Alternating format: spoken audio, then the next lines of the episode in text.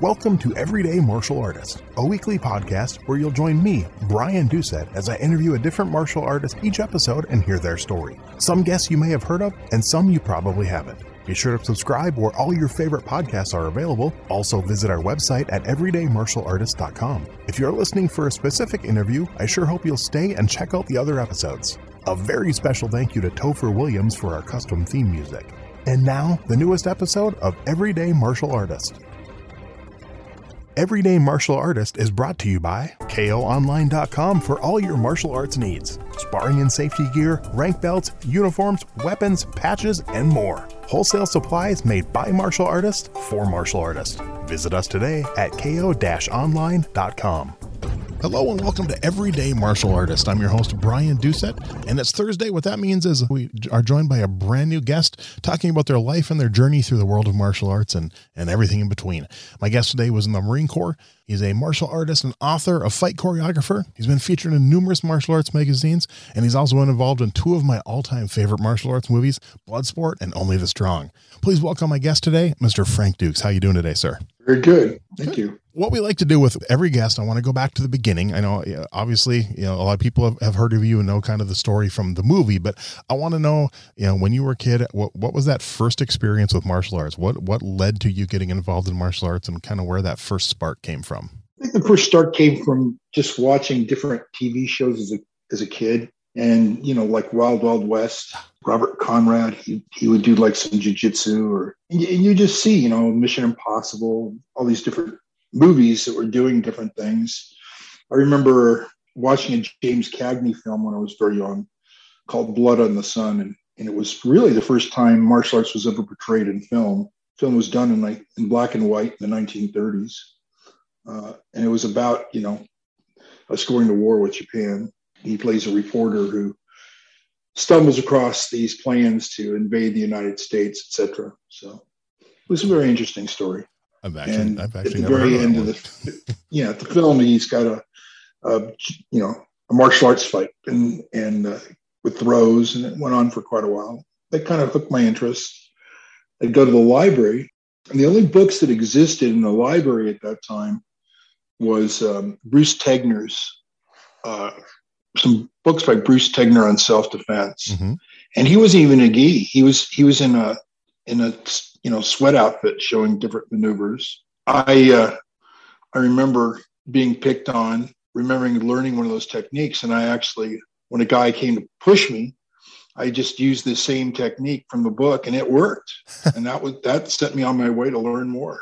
You're actually my second guest who basically their first experience in using it was learning it from a Bruce Tegner book. That's actually awesome to know how effective that was learning it from a book. That's really impressive.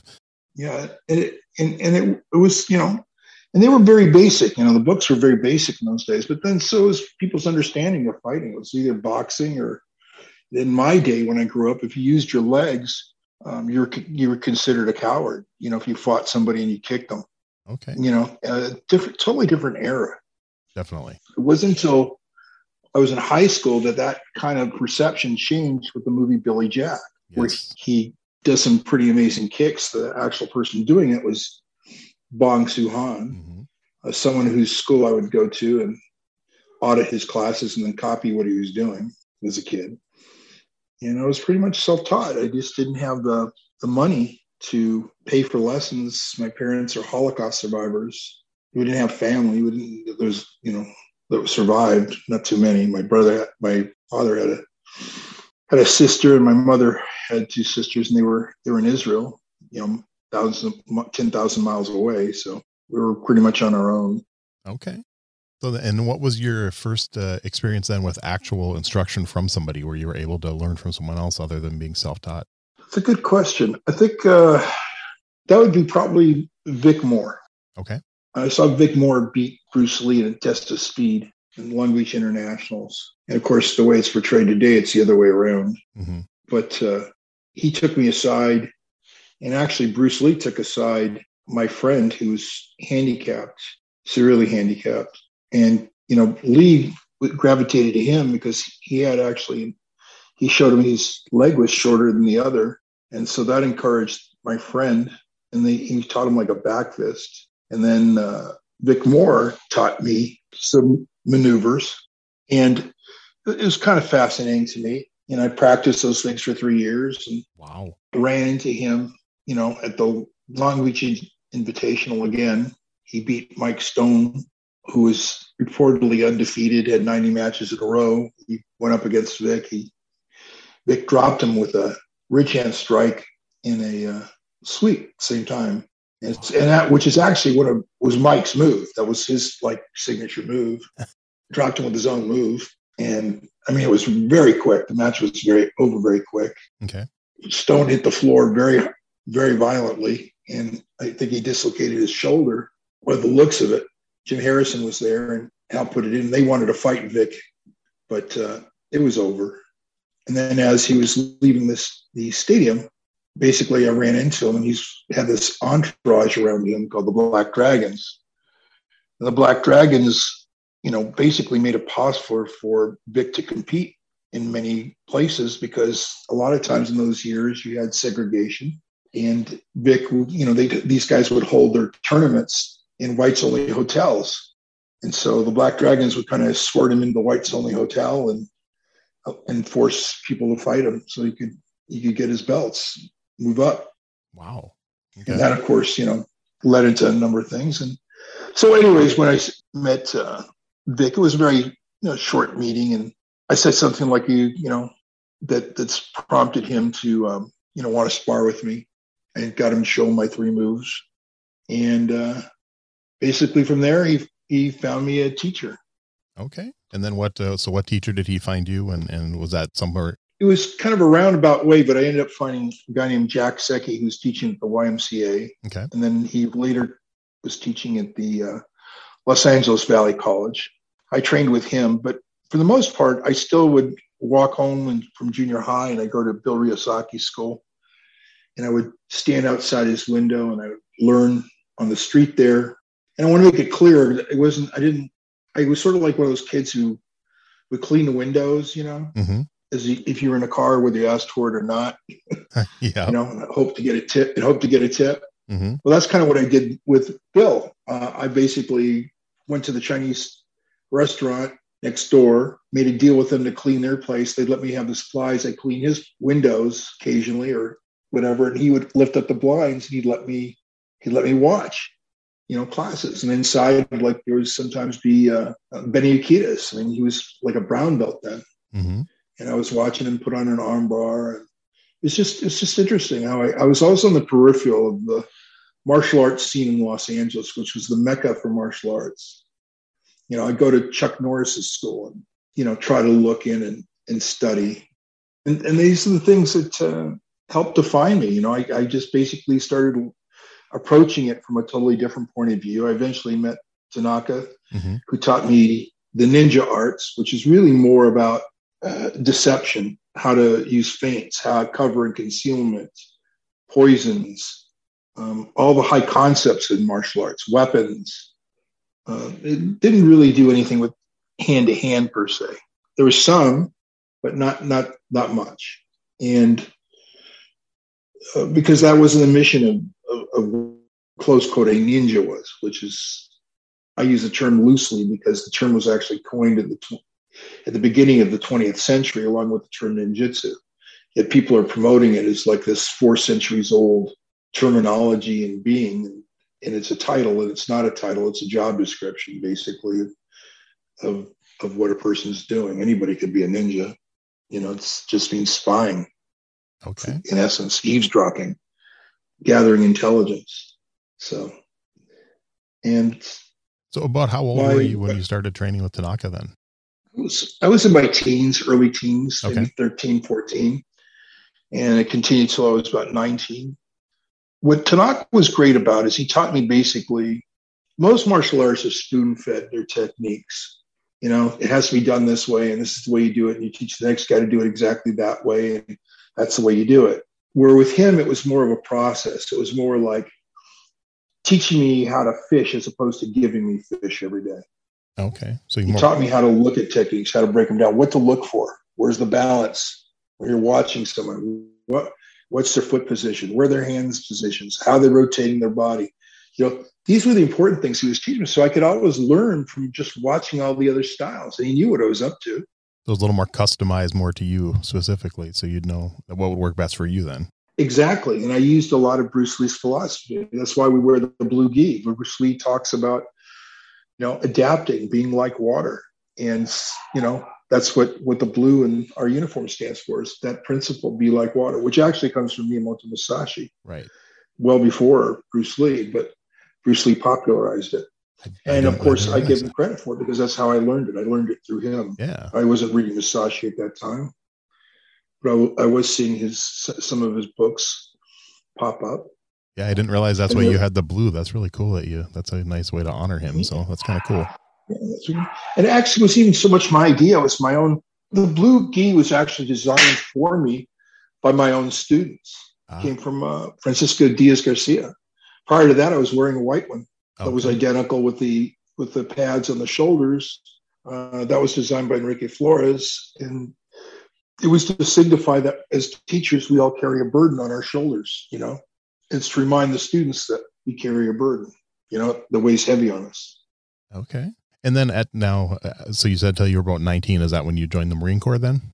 Yeah, I was 19. I, well, actually, it was even before that. When I was 17, and they actually came and recruited me. Okay. I took the AAFES test, and I was basically being taught tradecraft after school. And then at 19, they said, I ended up in the in the Marine Corps Reserves, but I was really really being geared up to be a, an agent, a non-attributable agent. Okay. What, and they what started are, me at a very young age. So, what, what are some of the martial arts instructions? What what did you think of the martial arts instructions you got in the military? And I've heard a lot of different stories. Well, I didn't get anything really from the military. Oh, really? I got very little from the military. I mean, I got a lot of martial arts in terms of shooting skills, okay, bomb disposal, making bombs, grenades, you know, we, you know, poisons, I can go into some, you know, we can talk about some of that, those things. Mm-hmm. But the majority of the hand to hand combat, I devised myself, and I and it comes from my own proprietary technology that propelled me ahead of everybody. Okay. And I, you know, I, I came to their attention because I was, you know, who I knew and who I was associated with. They wanted to infiltrate, you know, certain power factions in South America that would come to Kumite events uh, here I am in the Black Dragons. My father's grandfathers were talking three generations in the intelligence gathering business. So we had contacts that you can't believe. And it was just, you know, I was just a right candidate for that to become an asset. Uh, the reason they put me in the Marine Corps was so I could, I don't know, have some kind of control over me. okay. They, and also so I'd have a military bearing.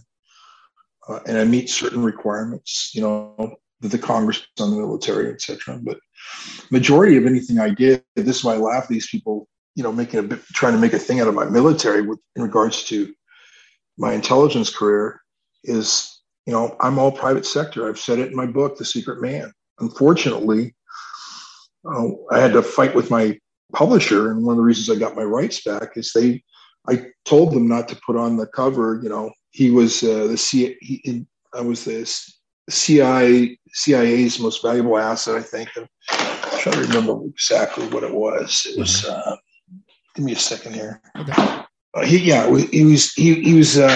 Yeah, the book jacket read he was the CIA's finest covert operative. Well, I never ever claimed to be in the CIA, a card carrying agent. Uh, one could make an argument that I was an asset, but I wasn't run by them. In fact, if you read my book, it's very specific that I was kept outside of any purview of any intelligence agency because there was major, major security leaks going on, and you know the agencies were compromised, and the, and the they, they way they the intelligence community in, at the highest levels protected itself is that it had to go outside outside itself and start something new that hadn't been penetrated. Nobody would have penetrated at that point. Okay. And that's what I was a part of. And I, I had 90 guys on my channel, and there's, I think, four of us were left alive in 1996. Wow. I will definitely put a link to your book and stuff out there because I know that's, I, I, need to reread it. I read it, uh, man, when I was a teenager. I actually need, I, I need to reread. I borrow, I lent it out to someone and never got it back. So I actually need to get myself another copy. But, but yeah, I read it, uh, I believe God, I was probably 14 or 15, so early 90s when I read it. But I know I enjoyed it back then. So Yeah. So then, what kind of you know? I know you. This is. I don't really want to ask this because it's been you've told this story so many times, but you know, I, I definitely want to talk a little bit about the Kumite, obviously, because that's a, a, big part of your life. Sure. Just talking you know, a, a, little bit about it, what the, what the experience was like. I know. Well, for, for, first thing people have to understand, the Kumite is not. It's not comparable to a mixed martial art competition per se. Right. With the exception, I would say, the very, very early UFCs. Yeah. Okay. I know very, you kind you kind of described it once as more like the more like the uh like the hundred man kumite type thing, where it's not really it's not a bracketed tournament. You're right. fighting person after person after person. Yeah, yeah, that, that makes more sense. So exactly. And if you read the article in Black Belt magazine, I've been saying that since 1980. It's not a secret. It's no change in my story.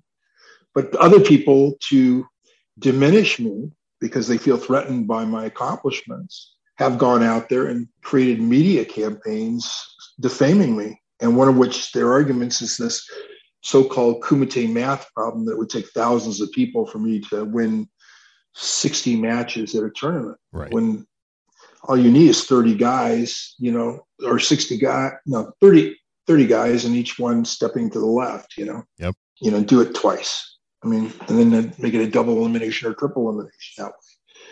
You don't need that very that many people once you understand what really Kumite is about. It's really just about fighting a fresh guy every minute, and it's exhausting. It's a it's a test of endurance. It, it's it's it's held over three days for the simple reason that you know the first day you take some serious hits, but it's the second day when you start to feel them That's and by the time you hit the third day and you're still competing, then that's when you really know what you're made of. And that and it's all about being a test. It's it's really testing yourself.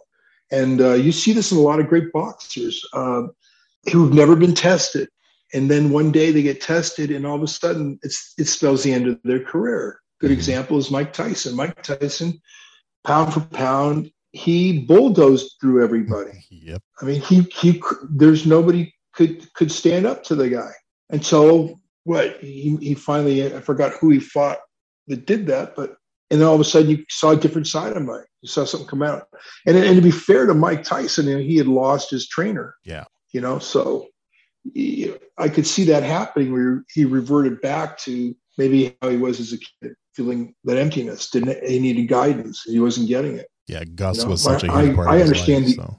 Yeah, well, I understand why why things turned down for the guy. Right. I think he's one of the greatest fighters there ever lived. Oh, I agree you know? completely. Yes. And you know, pe- people can say what they want about him, but they've never stepped in a ring. They've never been hit. oh yeah. You know, they say like with me, most of my critics are. It's really interesting. Most of my critics, if you really look into them, they're substance abusers. They have very little going on for themselves in their home life and in life, and a lot of them suffer from mental illness that's just the reality. Okay. most of my fans, they're police officers, I'd say law enforcement and military community. But they tried to distance me with the military community when all these fraudulent claims of my committing stolen valor were being bolstered all over the internet. Right. And no one's ever found me talking about saying I was a Medal of Honor winner. That outside of maybe Sheldon Lettich, who did it for his own personal gain, who was caught and exposed in my trial of Van Damme that he was stealing my intellectual property and basically making it his own. He was taking credit for my intellectual property contributions. He was he was doing whatever he could to slander my name and drive a wedge between me and Van Damme because Van Damme was his meal ticket. It's that simple. He was he was really worried about that, and so I found myself, you know, um, with this guy saying, "Oh, uh, what was it? Lettich is on there saying uh, that they took everyone took my word for it. You know, there was no due diligence done. Well, Sheldon is first of all one of three writers. Second of all, due diligence is performed by him, although he was contractually obligated to perform his due diligence. So I guess he breached his contract, is what he's saying, or he's saying, and he was incompetent in what he's doing. But it's the legal team for Cannon Films that performs due diligence. They're the ones I had to convince and uh, what what things were, and they and they, based on their own investigation at the end of the movie, they put up all the the screen credits. Right. You know, and you know they don't take that they don't take that lightly. I mean, you can shut down a whole movie for false advertising just based on that. they weren't about to do that or lose their investment. Were, nobody was taking my word for it. I mean, these people make films all the time. Same thing with Harper Collins.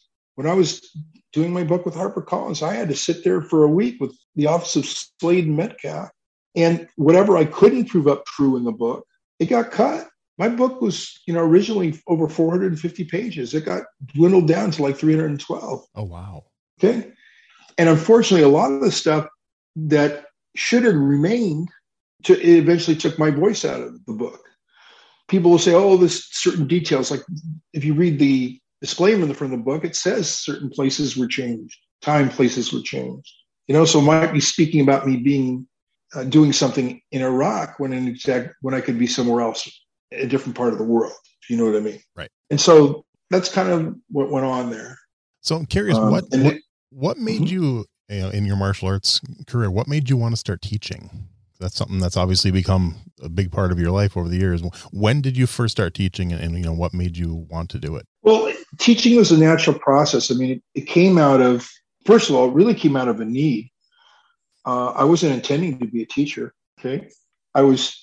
What had happened is my father. I was getting ready to go to medical school. Actually, okay. I was planning on being. a, be, I was planning on being a podiatrist, and I'd taken. You know, I got.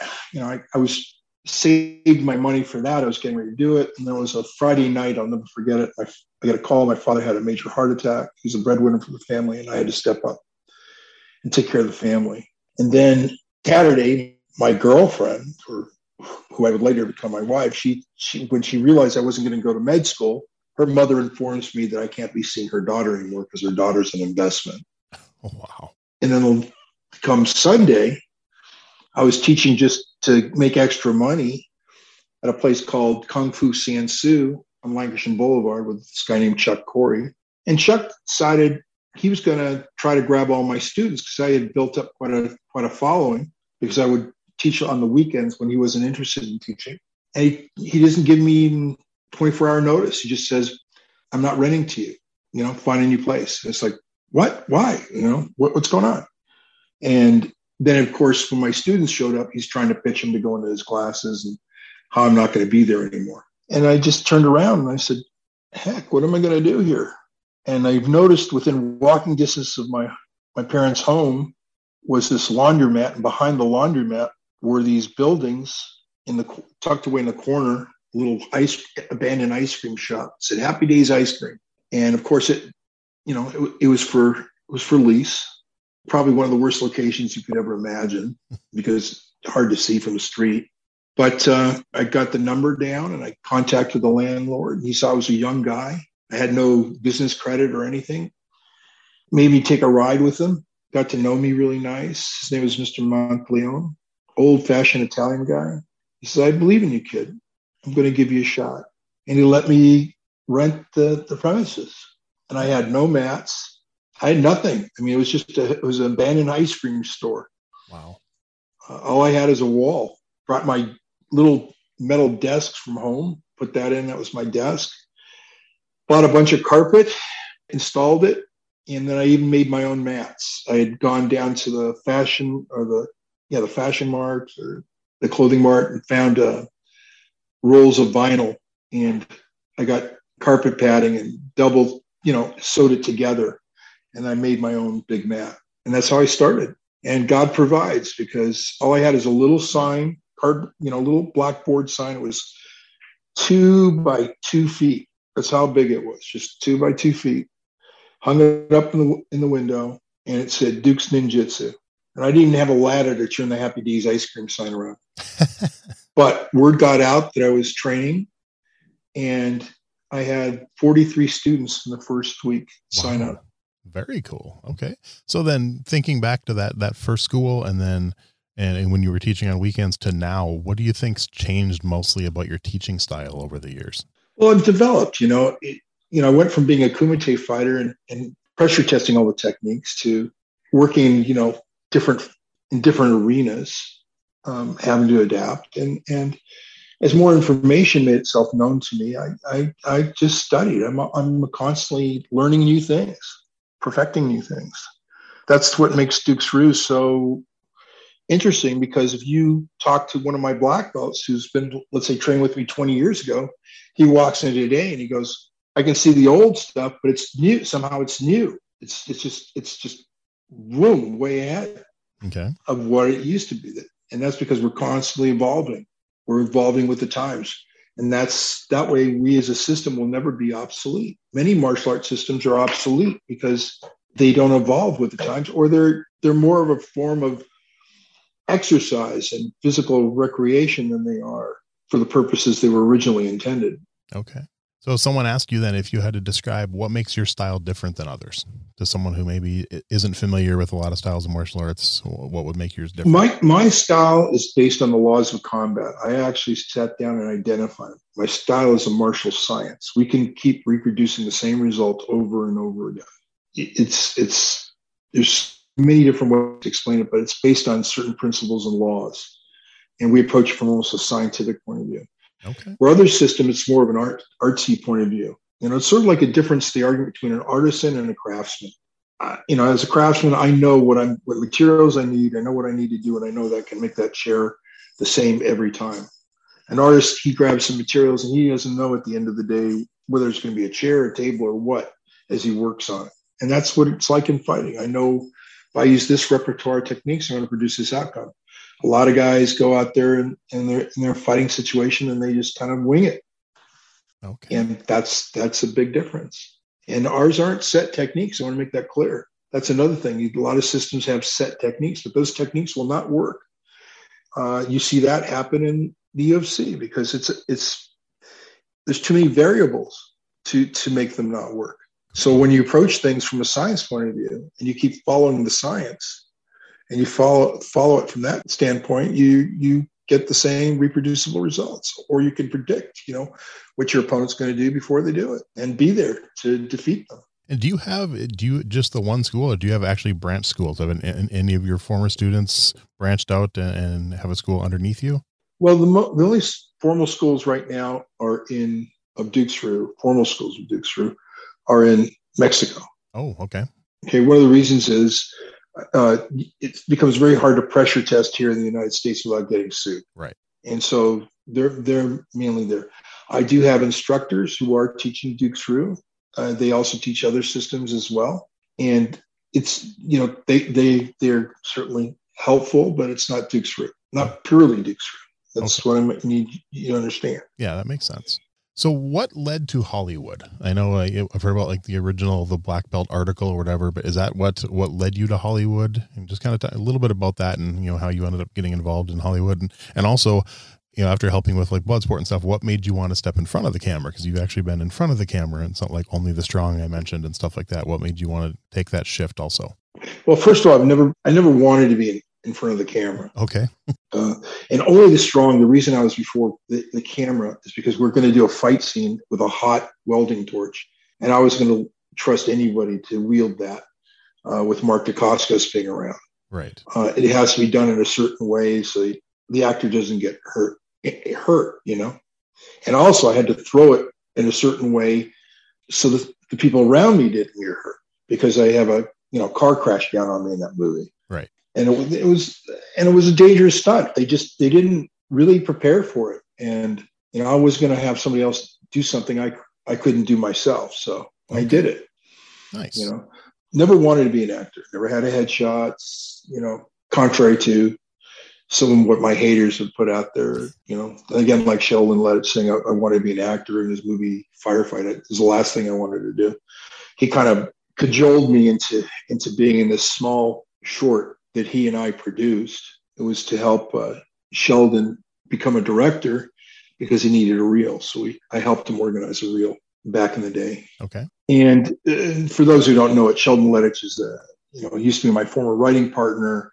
Uh, he he basically negotiated away from me the credits for the for Bloodsport. I was the first one to take it to a concrete form and a treatment. My uh, the contracts reflect that. It says that he acknowledges that they purchased the story from me that it's not his story and that he's a work for hire.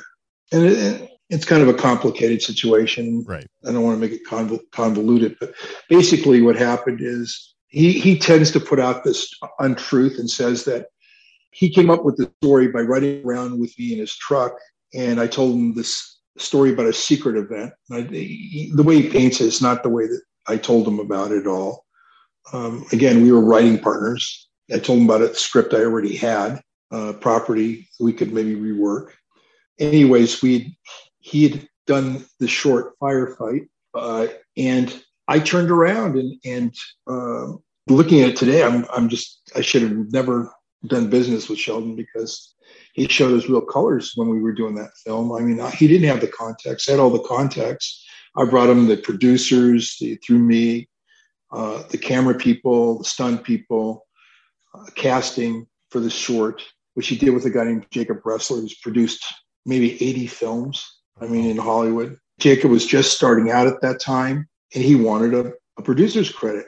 Sheldon promised him a producer's credit, and and Jacob Bressler said he would defer his payment. And in the end, Sheldon comes back and says, Well, I'm not going to let you be the producer. It's like, What do you mean you're not going to give me producing credit? I'm doing all this work. I've done it already. Says, Well, I'm not going to let you do it. He says, Well, then you need to pay me for my work. I'm deferring it for the credit. I'm not going to, you know, I want to get paid for my work, then my casting services and everything else. And Sheldon refused to pay him. And I had to stop, you know, Jacob. And Jacob's the top Kapat martial arts instructor in the United States today. Okay, one of the top Krav Maga people in the United States today. Who's also one of my first black belts. And he was going to take a baseball bat to him. I'm not kidding. He was going to be, he was going to light him up. That's not what they do in the, the Middle East. You know, that's where he was from. He was straight from Israel. You didn't, you don't do that. Play those games with with people's wages or what they've done. Use people like that. Right.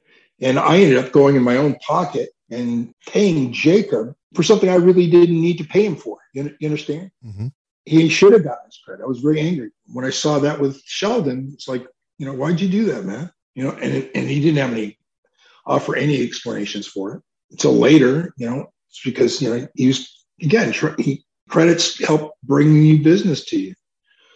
And when we were doing Bloodsport, I mean, what happened with this film is basically he's editing Firefight.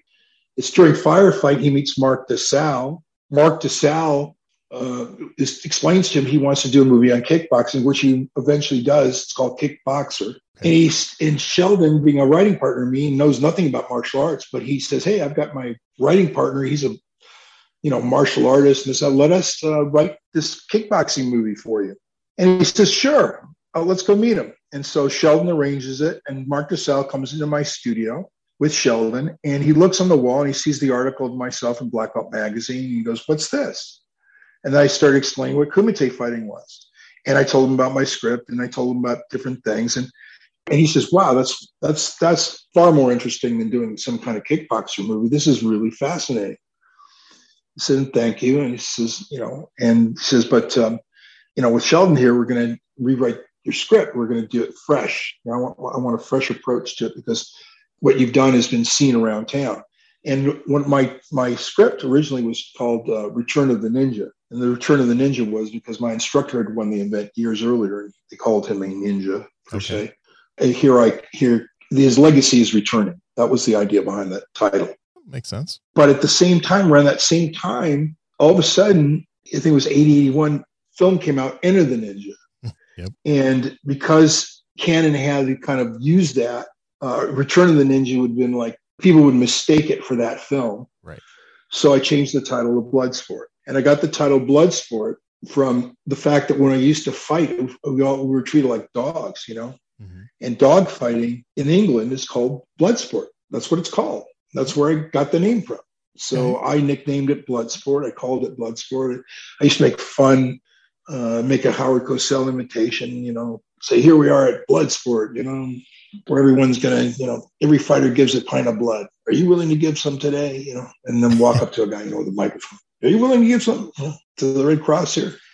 And I just made fun of it. You know, it was it was, it was a way of breaking the uh, my fear, I guess. Okay. You know, these, you know, I was afraid, man. I, people say, you know, no, every I was I was afraid when I walked in that arena. I didn't know what I was going to expect. I, I some people get seriously hurt when some people die in the ring the reason it was called the death matches is because what happened in those days is they used to fight us so so much that if a guy got a concussion, they did they would just tell you suck it up and you'd be back in class fighting or you'd be back wow. you know competing the next week somewhere else. Right. And what happened is especially in the orient these guys would fight so much that you you'd see a guy just get one hit and it was over. He'd, he'd die right there in the ring in front of you.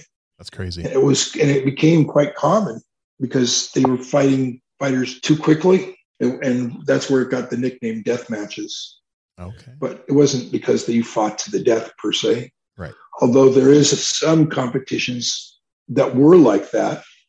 Uh, they used to fight on the in Hong Kong on the rooftops, and if the betting was large enough, the loser had to would be thrown off the roof. And the reason for that was everybody knew that they weren't going to fix a fight because the loser loses big time. There's no recovery for him, no right. payout, no payday.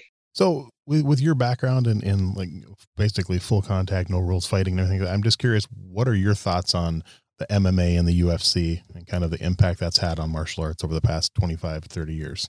I think Bloodsport inspired that entire generation. It wasn't for Bloodsport, you wouldn't have an MMA today. It became the model. Okay. That if you, especially if you look at the very first UFCs. Style versus uh, style. I, yep. Right. But the MMA today really is no different than what judo was. It's really not something new. People think it's new, but when judo first debuted, it was made in martial art. It had punching, it had throwing, it had everything in it that you see today. So it's just a natural progression, I believe. Human beings, we evolve, we constantly evolve. That's why my art, Dux Ryu, is an evolving art. It's not a stagnant art. Shotokan Karate, stagnant art. It's based on its tradition. Some of the ninjutsu arts, Bujinkan, they pride themselves on being doing things as you know that's four centuries old and sticking to it. So but uh, a lot of the tenets of martial arts, I think, are lost, and that's that's what's really missing. The etiquette and the ethics they're involved in martial arts today. You have two camps. You have a camp of real fighters or ethical human beings who train the old ways and honor the almost like a code of chivalry. And then you have these others who are always looking outward. They're, they're really the antithesis of martial arts, yet they're the biggest faces of martial arts they're engaging in substance abuse. They get they are womanizers. They don't. Uh, they they practice infidelities, pedophilia. They're basically deplorable human beings when you really stand back and take a look at them and how they treat people or how they live their lives. Yet they're the stars. They're made the icons. No, and that makes no sense to me. Okay. So I'm assuming then you're not really a fan then either. So no, I'm a fan of, of talent. Okay. You know, I'm a fan of talent. I look at different people. Look, look at Mark Coleman. Mm-hmm. Okay, the guy was pound pound probably the best fighter of his time, but Mark unfortunately had a disease called alcoholism, and it and it took his career from him. But he's bounced back from that, stronger and a better man from it. It's his martial training and his discipline that grounded him to do that. And so no man is without fault. No man on this planet is without sin. None of us. So it's it's not for us to judge others and point this finger at them. It's, right. it's for us to come from a place of compassion. But if you're going to have people be the, the leaders of an industry, they should have their shit together, if you know what I mean. Right. They need to be an example to children. That's what made baseball great. Baseball was great on that, built on that idea. That's why the kids looked up to Babe Ruth and Ty Cobb they idolized their baseball players in the 30s and 40s mm-hmm. because the way they were presented, they presented in, in a way of being of all the values that we cherish in, in, in American society. And those are somehow like lost now. They're not even being taught. A guy who's really well trained, who's, who's accustomed to violence, he doesn't take his violence out on children and women. He's, he will use that to protect them. It's the guy who's untrained who's who can't control his rage. He's the one who will lash out and hurts the women and children. It's just the opposite of what you think it would be. Who would you put on your personal Mount Rushmore of martial arts? If you had to pick two, three, maybe four at the most martial artists that you'd put up there as uh, whether they're just someone you personally know and have looked up to, or just like someone like a Bruce Lee who just had an impact on a generation, who are a couple people you'd put on your Mount Rushmore? That's a, that's a tough one. Well, I used to ask for just one, but no one could ever give just one. So I figured I'd change it up a little bit and ask for at, least a couple. If you, you know, it doesn't have to be four like Mount Rushmore, but just a, a couple martial artists who you just put up on a pedestal and you think are whether they just had an impact on the martial arts world in general, or you personally, or something like that? Well, look, Bruce Lee had a profound impact on me. Bruce Tegner had an effect on me. I I can't really name it because I'm so eclectic in what I do, mm-hmm.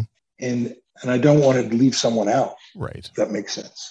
Well, that makes sense. I mean, you named two good ones already, and I'm sure I would imagine Yeah. Tanaka's probably up there too for you. So I could put up there a nine year old kid who once taught me something. well, there You you know, go. he was a he was a Russian Jew, came over and he showed me a, a fighting trick that they used in Russia to survive. I'll never forget that. He was nine years old. I go, shoot, that was pretty brilliant. That's cool. So I'm not trying to be evasive in your question. No, just no, I it's understand. just it's just you know, I, It's not it's not an easy question, that's for sure.